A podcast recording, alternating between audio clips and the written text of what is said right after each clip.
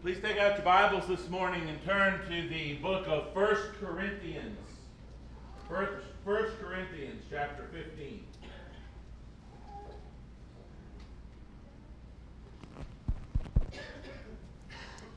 In 1 Corinthians chapter 15, the Apostle Paul defines what the gospel is.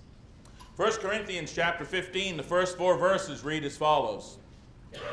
Paul says, Moreover, brethren, I declare to you the gospel, which I preached to you, which also you received, and in which you stand, by which also you are saved, if you hold fast that word which I preached to you, unless you believed in vain.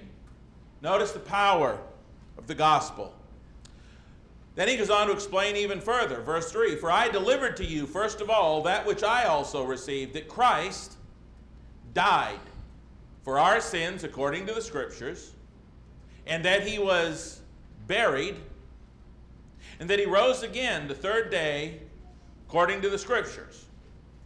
The gospel, according to the Apostle Paul, is the death, the burial, and the resurrection of Jesus Christ. That's the definition. Anybody ask you what the gospel is? The gospel is the death, the burial, and the resurrection of Jesus Christ. That's why we call the writings of Matthew, Mark, Luke, and John the four accounts of the gospel because they chronicle the death, burial, and resurrection and highlight that more than anything else.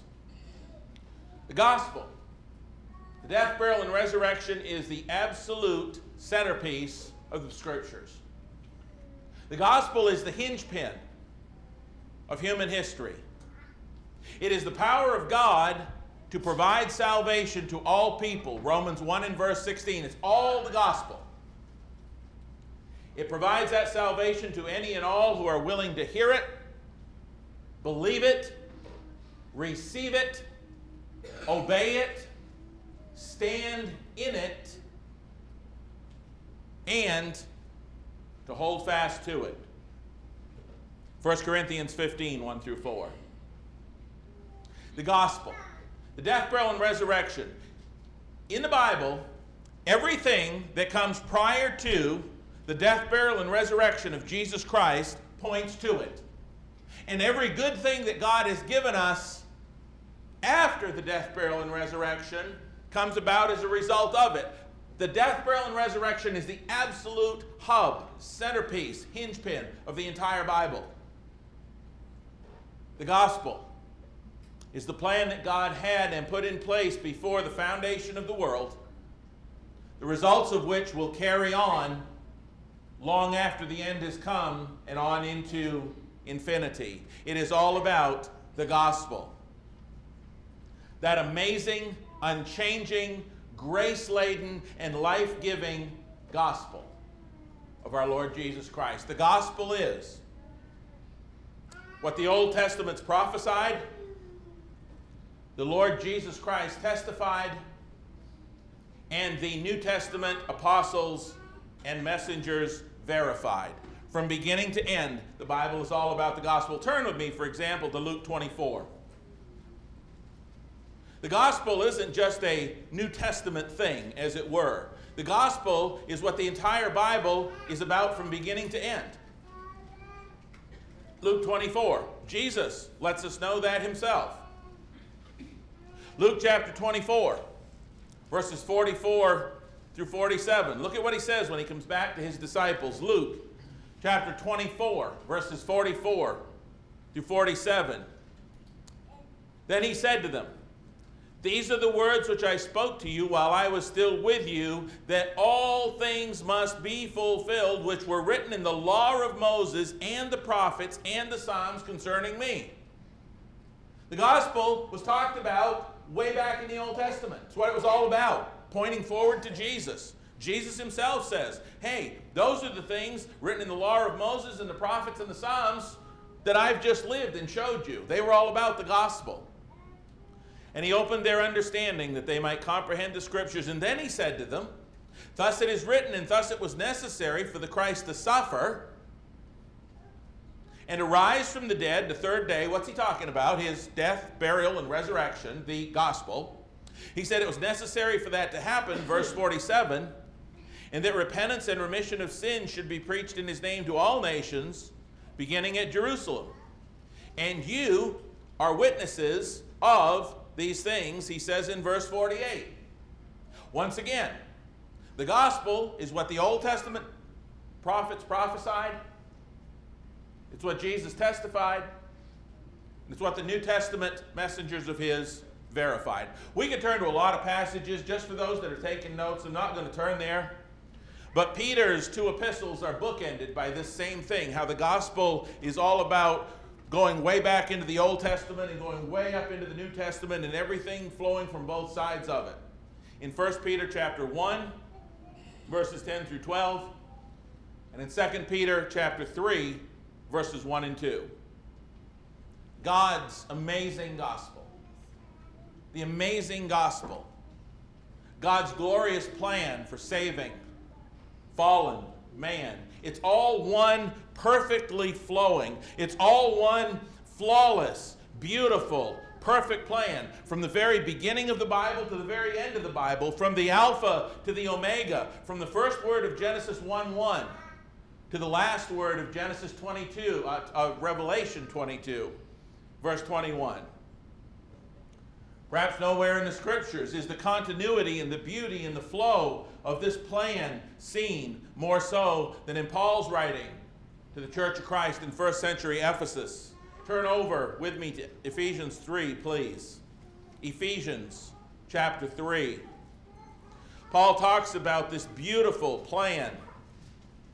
He's already told us in Ephesians 1 that it's a plan that was in place since before the foundation of the world. And he talks about this plan in Ephesians chapter 3, beginning in verse 5. This plan which in other ages was not made known to the sons of man, as it has now been revealed by the Spirit to his holy apostles and prophets. He said when they were talking about it in the Old Testament, it wasn't made known as fully or like it has been now. There were hints given all along the way. There was this plan in place, and, and God gave little tidbits of it, but it hasn't been made known up until the point of the New Testament like it's made known now. He says, Here's the plan. Verse 6 of Ephesians 3 that the Gentiles should be fellow heirs of the same body and partakers of his promises in Christ through the gospel. He said, This is the plan. The plan's called the gospel, the good news, and it's always been there.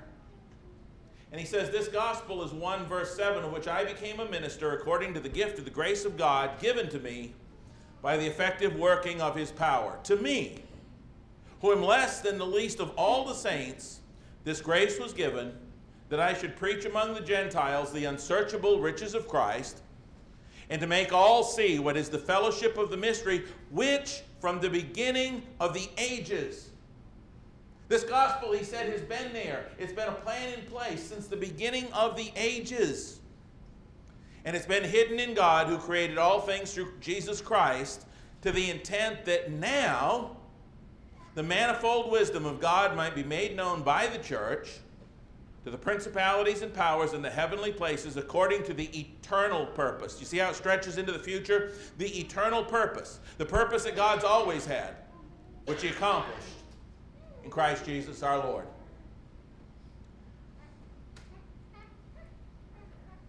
we tend to think of the gospel as just this little part because we have in our mind this, this phrase, the four gospels, that it's like the gospel is confined to the first four books of the New Testament. It's not. It is one beautiful flowing plan that was already in place. He echoed this in Galatians chapter 3. Look what Paul wrote to the churches in the Galatian region in Galatians 3. Verses 8 and 9, he echoed that that one same two-phase plan is the same one. One plan, two phases. Galatians 3, verses 8 and 9, look what he says. And the scripture, foreseeing that God would justify the Gentiles by faith, preached the gospel to Abraham beforehand, saying, In all the nations you shall be blessed. When God spoke to Abraham and told him in all the nations he would be blessed, what was he doing? He's giving him a little piece of the gospel. The gospel was already in place at that point. It hadn't been carried out, don't get me wrong, but the plan was already there. And he gave Abraham this little part that looked forward to the death, the burial, and the resurrection of Jesus Christ. You know, I think sometimes that we are tempted to think, as we consider our Bibles, that in the Bible, because there's an Old Testament and a New Testament, or an Old Covenant and a New Covenant, and they're very different. Same God, but the Old Covenant and the New Covenant are different in so many ways. Hebrews outlines this, but I think where our Bibles are divided up that way and, and we think of the Old Covenant, the New Covenant, sometimes we can be tempted to think that there's two different plans. That God kind of had this people, the Jews, and He tried to help them and tried to make it work with them. And when they failed and that plan failed, God kind of scratched his head and says, I got to come up with a different plan. That's not what happened. There's only always been one plan, two phases. Two phases, one gospel plan. And as we read through these scriptures, we can see how the writers were talking about the gospel in the Old Testament. It was looking forward to the death, burial, and resurrection of Jesus Christ. Now, I understand that we're under a different covenant a different testament. I, I understand that. But it's all part of the one same plan. That's the exact same thing Paul had talked about. I'm not going to take time to read it. But in Ephesians 2, 11 through 21. He talked about how this one plan was for the Jews and Gentiles. It was always the plan for them to be one body. And it talks about how Christ had, had taken down that dividing wall between Jew and Gentile that stood under the old covenant. And now we're all one in Christ Jesus. That's always been the plan. But it's a two phase plan. If, if you stop and think a minute ago, a few minutes ago, and you either put a check, a paper piece of money, or coins in the offering plate. Whatever you put in the offering plate, even if you put a visitor's card in the offering plate, the bottom line is, is that there were two different sides to that, isn't that right? If you had a coin, obviously you had one side that was very different from the other side. Dollar bill, a check, you look at one side, you look at the other, they're different, right? But they're both parts of the same single bill or coin or check, aren't they? How many of you put a one sided coin in the plate? You, such a thing doesn't exist. A coin, it's got one side, it has to have the other side. They're both part of the same thing. And the two covenants, the Old Covenant and the New Covenant, are both different phases of the same single plan. Now, we can see that when we really stop and think about the fact that in Galatians 3 21 through 29, it talks about how the old law was our schoolmaster or tutor to bring us to Christ. Depending on how your version is worded, it tells us that the old law was our tutor or our schoolmaster to bring us to Christ. The reason for the old law was to show us what it took to be holy before God. It was to teach us that we in and of ourselves can't be holy. Can anybody keep the old law in its entirety? No. Righteousness cannot be gained through the law. Nobody could keep the old law perfectly. There's many passages that tell us this.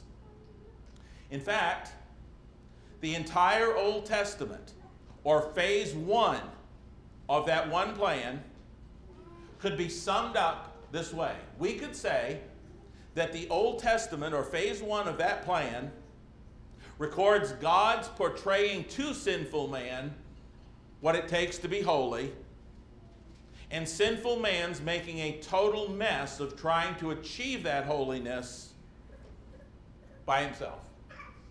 How many times is it written in the New Testament that nobody can be justified by keeping the old law?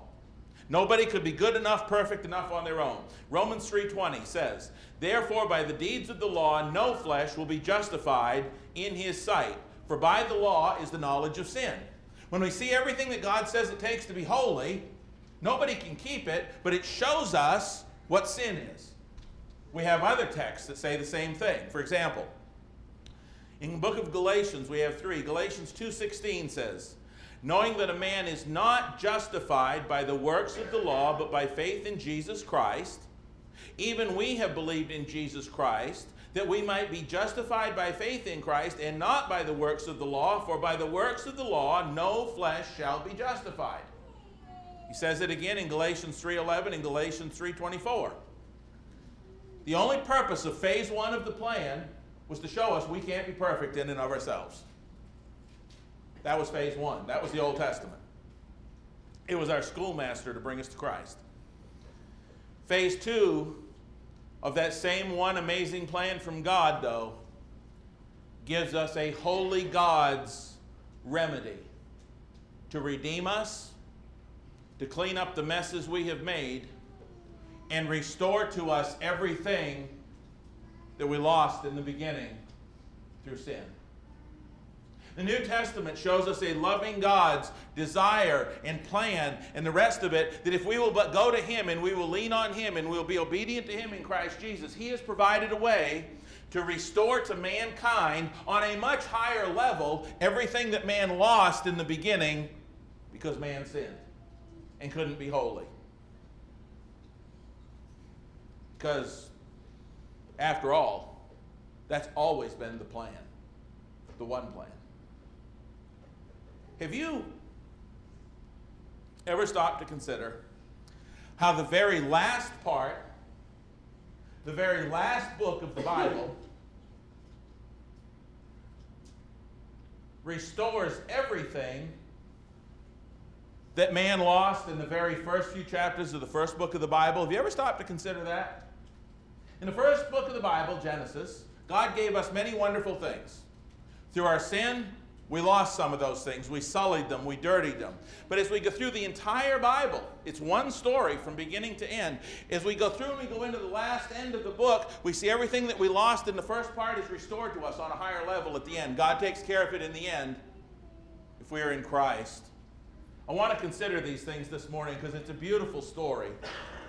You know, you read some of these, you read some worldly story and, and they'll develop a plot and all this, and they always kind of take care of it at the end, right? God did the same thing. It's one story, two phases. For example, we're going to spend all of our time up in Revelation, the last few chapters this morning. I'm going to cite many things from the book of Genesis in the first few chapters, but we know Genesis pretty well, and if you're taking notes, you'll see the comparison. I want you to look at what our loving God did after we messed everything up with sin in this beautiful story, which at its centerpiece is the gospel. Nothing we read about that is restored to us at the end of the story is possible without the gospel. Without the gospel, we're in that same lost state with everything messed up that we see in Genesis 3. Let's start with some easy things and we'll take them chronologically out of Genesis. Consider this. The very first words of the first book of the Bible, Genesis, we all know. In the beginning, God created the heavens and the earth. We know that. That's Genesis 1 1. In the next nine verses, it tells about God's creation. And in verse 10, Genesis says, And God called the dry land earth, and the gathering together of the waters he called seas. And God saw that it was good. The earth and the seas, it was good. It was perfect. It was paradise. Wasn't it? It was utopian. It was wonderful. But sinful man messed it up. But sinless Christ took the cross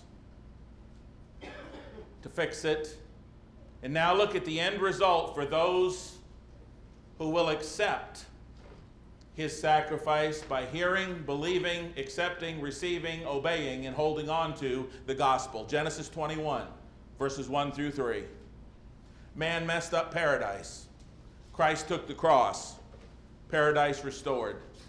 Genesis, uh, Revelation 21, 1 through 3, he says, Now I saw a new heaven and a new earth. For the first heaven and the first earth had passed away. Also, there was no more sea. Then I, John, saw the holy city, New Jerusalem, coming down out of heaven from God, prepared as a bride adorned for her husband. And I heard a loud voice from heaven saying, Behold, the tabernacle of God is with men, and he will dwell with them, and they shall be his people. God himself will be with them and be their God. Paradise restored. Paradise restored. The blood of Christ paid the price. The gospel saved us if we obeyed it, if we received it, if we're living it. The gospel saved us and put us back in the presence of a holy God. That's Revelation 21, 1 through 3. Right back in God's presence. In fact, look what he goes on to say in verses 5 through 7. Then he who sat on the throne said, Behold, I make all things new. And he said to me, Write, for these words are true and faithful. And he said to me, It is done. I am the Alpha and the Omega, the beginning and the end. I will give of the fountain of the water of life freely to him who thirsts. He who overcomes shall inherit all things, and I'll be his God, and he shall be my son. The relationship that man lost in the very beginning of the story in Genesis, in the very end of that same story, is restored because of the gospel. But there's so many of these parallels. It is, it is incredible. For example, on the earth, in the beginning, there was darkness. Genesis 1 and verse 5 says, The darkness he called night. Stop and think about all of the horrible things that happen under the cover of darkness. If somebody's going to break into your home or people are going to do all these terrible things, you watch some of these cop shows on TV or whatever, it always happens under the cover of darkness, doesn't it? That, that's when all the evil happens, is under the cover of darkness. However, in this restored and redeemed relationship, at the end of that same story, where in the beginning there was darkness, in the end, you know what the Bible says? The Bible says there will be no night. There will be no night. What was there in the beginning that beginning is restored in the end in a more beautiful way even. No more walking in darkness. That's what that means. There'll be no more evil deeds of darkness. There will be no more darkness of any kind whatsoever. In fact, look in Revelation 22, 3 through 5. No more darkness. It's all taken up a level. Revelation chapter 22, verses 3 through 5 says this There shall be no more curse, but the throne of God and of the Lamb shall be in it, and his servants shall serve him. They'll see his face, and his name shall be on their foreheads. There shall be no night there. They need no lamp nor light of the sun, for the Lord God gives them light, and they shall reign forever and ever. No more deeds of darkness, no more walking in darkness, no more darkness at all. In the beginning, in Genesis 1 and verse 16, it says that God made two great lights, the sun and the moon. We appreciate the sun, don't we? Appreciate the power. And Karen and I were riding yesterday and we were looking at all the green from all the rain all around. And boy, the, the chlorophyll is working double overtime right now. The sunshine's just causing all, and we, we love the sun and we love the warmth, and, and we couldn't exist without the sun. And, and God's creating the sun is a, is a beautiful thing and it's a wonderful light for us. But you know what? Greater by far will be the light in heaven at the end of the story for all who have obeyed the gospel to enjoy for all eternity. Revelation 21 and verse 23 says, The city had no need of the sun or of the moon to shine in it, for the glory of God illuminated it, and the Lamb is its light. You think we're going to have better light there than we got here? Consider all of this. Consider that it's one story. In Genesis 2 and verse 17, God told how death would enter the world if man chose to sin. On the day you eat of it, you shall die. God let them know that if they chose to sin, death, death would come if they chose to believe Satan over him. What happened? Man chose Satan, Genesis 3 1 through 7 was at the point of man's disobedience that sin and sickness and death entered the world. And you know, almost immediately, right after Genesis 3 1 through 7, right after man disobeys. Just a few short verses later, in verse 15 of Genesis 3, you know what God does? God starts letting them know I got a plan to fix this. I got a plan to fix this. Genesis 3 and verse 15. There's, there's going to be this, I'm going to fix this. I got a plan in place to take care of what you've messed up. Of course, we know that that Genesis 3:15 relates to the gospel of Jesus Christ and his coming. And we understand that. God was going to send the crown jewel of heaven to be crucified. And he began to hint at that in Genesis 3 and verse 15. And you know, because of Jesus, do you know because of Jesus what happens to death? That death that was incurred in the beginning in Genesis 3 when man listened to Satan and sinned. Do you know what happens to death? Look at Revelation 21 and verse 4, the first line. The end of the story says, And God will wipe away every tear from their eyes, and there shall be no more death, nor sorrow, nor crying. The end of the story is beautiful. You'll recall in the beginning of this one story, there was going to be increased pain and suffering because of man's disobedience. Tells us that in Genesis 3 16 through 19. Tells us there's going to be this increased pain because they had sinned. You know what? At the end of that same story, because of the gospel, because of what we have in Christ, because of the relationship restored, guess what? That pain's going to not be there. Look what it says in the, in the rest of verse 4 of Revelation 21. There shall be no more pain. The pain God said you're going to get in the beginning because you've disobeyed, at the end, that's not going to be there. He says there's going to be no more pain, for the former things have passed away. The other part of the story is gone. The gospel has changed everything. In Genesis 3:17 it says cursed is the ground because of you. In Revelation 22:3 it says there's going to be no more curse. And it gets even better. It gets better.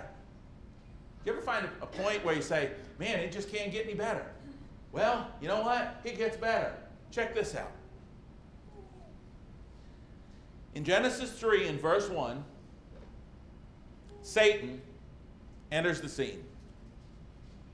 Satan appears on the scene in Genesis 3 1 as the deceiver of mankind. But because of the gospel, because of the power of God,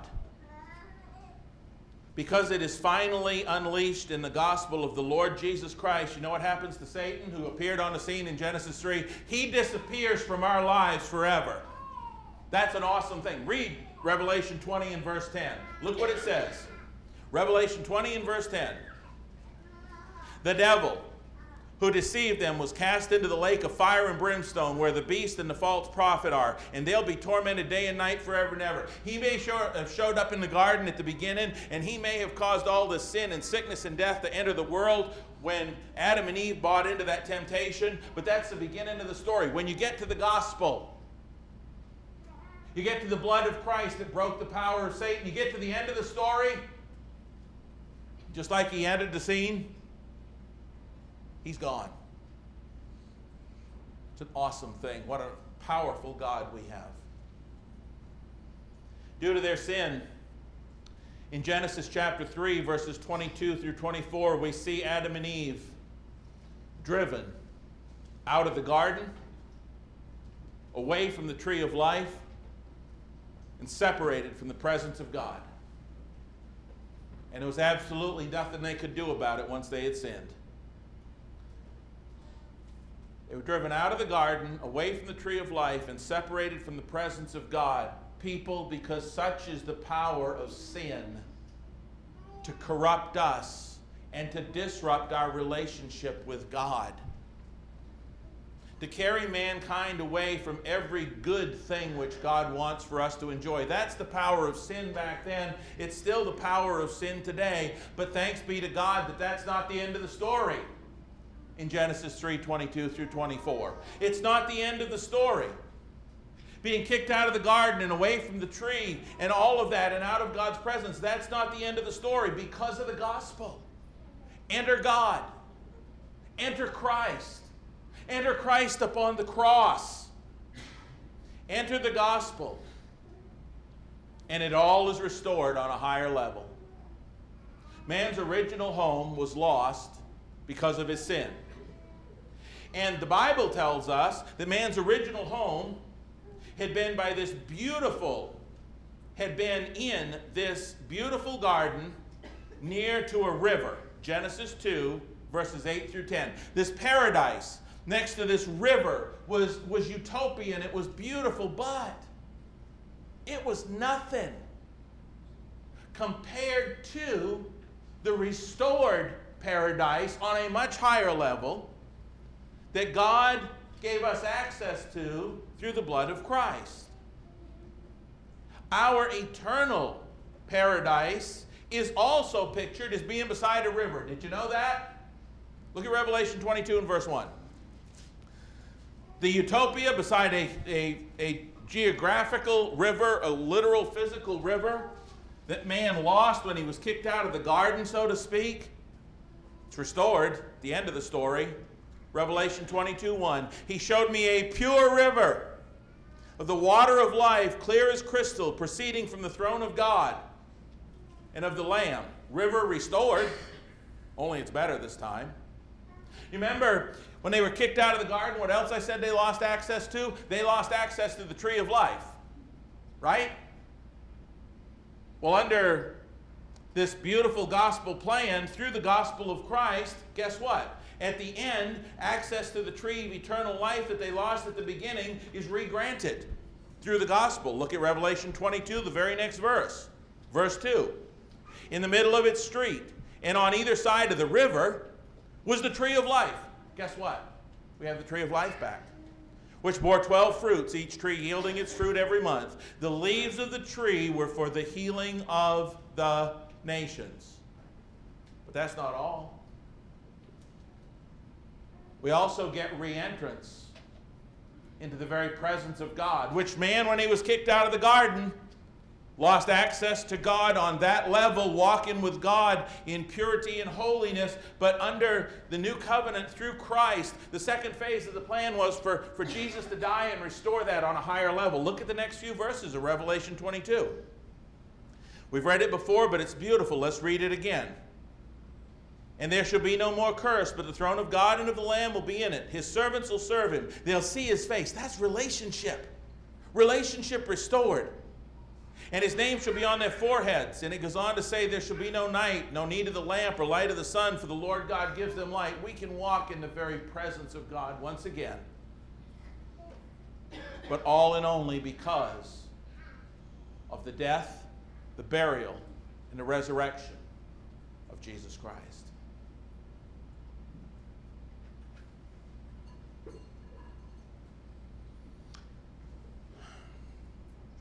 However, all of those restored blessings that we read about in the end of the story that man lost in the beginning and God has restored on a much higher level, all of those elevated blessings are only promised, hear me please, only promised to those who will hear, believe, accept, receive, obey, and hold fast to the gospel.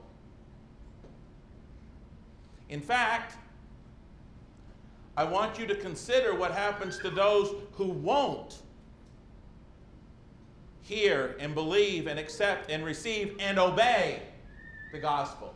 God tells us very clearly what will happen to those who don't. They don't get all of those restored blessings on a higher level because their sin is still separating them from God, Isaiah 59, 1 through 21. Their sin is still keeping them out of the presence and away from the paradise of God. It tells us, in fact, in 1 Thessalonians 1, 7 through 10, it tells us about that time when the Lord Jesus is revealed from heaven with his mighty angels in flaming fire, taking vengeance on those who do not know God and on those who do not obey the gospel of our Lord Jesus Christ. One has to obey the gospel. The gospel is the centerpiece of everything. The gospel is what opens up all of those blessings. None of those are restored if we don't obey the gospel. In fact, he goes on to say that those who don't obey the gospel will be punished with everlasting destruction from the presence of the Lord and from the glory of his power when he comes in that day to be glorified in his saints.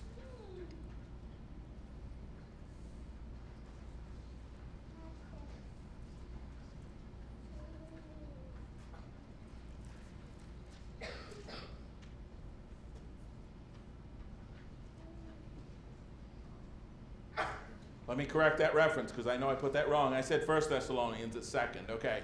2 Thessalonians 1 7 through 10 says that. You got to obey the gospel. The gospel is the centerpiece of everything. So, how does one obey the gospel? Well, in 1 Corinthians 15 1 through 4, that we started out with, it tells us that the gospel is the death, the burial, and the resurrection of Jesus Christ. That's what it is. That's the biblical definition. So, in order to obey the gospel, which we have to do in order to have the relationship restored and get all of these blessings at the end of the story, we have to obey the death, the burial, and the resurrection of Jesus Christ. There's no other way, there's no other plan. This is the only plan there is. Well, how do I obey the death, the burial, and the resurrection of Jesus? I mean, I, I, want that restored relationship, and I realize that sin separated man from, from all of those things, and, and they're available to me on a higher level over here, but I got to obey the gospel. God doesn't leave something as important as that to our own imagination. Look in Romans 6 3 and 4. You want to know how to obey the gospel? Because if we don't, we've already seen what happens to us, 2 Thessalonians 1 7 through 10. We've already seen that those who don't obey the gospel be eternally separated from Jesus and all those blessings. Romans 6 3 and 4 tells us how to obey the death, burial, and resurrection. He says in verse 3 Or do you not know that as many of us as were baptized into Christ Jesus were baptized into his death? Term number one death. Therefore, we were buried. Term number two of the gospel buried with him through baptism into death. That just as Jesus was raised or resurrected, there we have the death, the burial, and the resurrection from the dead by the glory of the Father, even so we also should walk in newness of life. You want to know how to obey the gospel? You got to obey the death, burial, and resurrection. You want to know how to do that? Right there in Romans chapter 6, 3 and 4. When you are baptized into Christ for the forgiveness of your sins, that's when you obey the gospel. And we need to do that because, as it says in the very last verse of Romans 6, for the wages of sin is death. Trying to be righteous on our own, we are going to stay separated from God. We're not going to have that paradise. We're not going to have that relationship. We're going to lose everything in the end. For the wages of sin is death, but the gift, God's offering you a gift this morning. The gift of God is eternal life in Christ Jesus. It's a gift. God says the whole plan from beginning to end was to show you you can't be perfect. You got to have me. The only way is through Jesus. Jesus lived it all and fulfilled it all. And he was put to death, he was buried, and he was raised again. And that's what makes possible all of those blessings. But you got to go through the death, burial, and resurrection. You got to hear it and believe it and receive it and accept it and obey it and all this is yours. It's God's offer. That's been the plan since before Genesis 1. And it will be the plan after time ends. There is no other plan, there is no other way. There is no salvation. There's no salvation in any other name on earth. Rome, uh, Acts 4 and verse 12. The point is this this morning as we close. you have now heard the gospel. You've heard about the death, burial, and resurrection. And you know what? If you understand it, that makes you accountable to it. Question Do you believe it? Are you willing to receive it in the sense that you believe it? And are you willing to accept it by obeying it, by obeying the gospel, obeying the death, burial, and resurrection, and then going on to live a life that puts that old man of sin continually to death and buried while you walk in newness of life? Because you need not only obey it, you need to live it. Or Do you wish this morning to leave this building if you haven't done that? Still living in your sins. Jesus told us what would happen if we lived and died in our sins and didn't believe He was the Savior. For those people who do that, you are unredeemed, unrestored, and have no hope, and you're without God in the world, according to Ephesians 2 and verse 12. Because once you have sinned, you can only be brought near by the blood of Jesus Christ, Ephesians 2:13. As you obey the gospel of Jesus Christ, Romans 6, 3 and 4, which then places you in Christ and properly clothed for judgment day, Galatians chapter 3, verses 26 and 7. That's God's plan for you. You willing to receive it? If you're here this morning, you've never been baptized for the forgiveness of your sins. God's waiting. And if you have been baptized, but maybe you haven't been walking in that newness of life or didn't realize the beauty of the end of the story and, and, and you realize you're falling a little short and you need the prayers, if there's any way we can help you now, please come to the front as we stand and sing.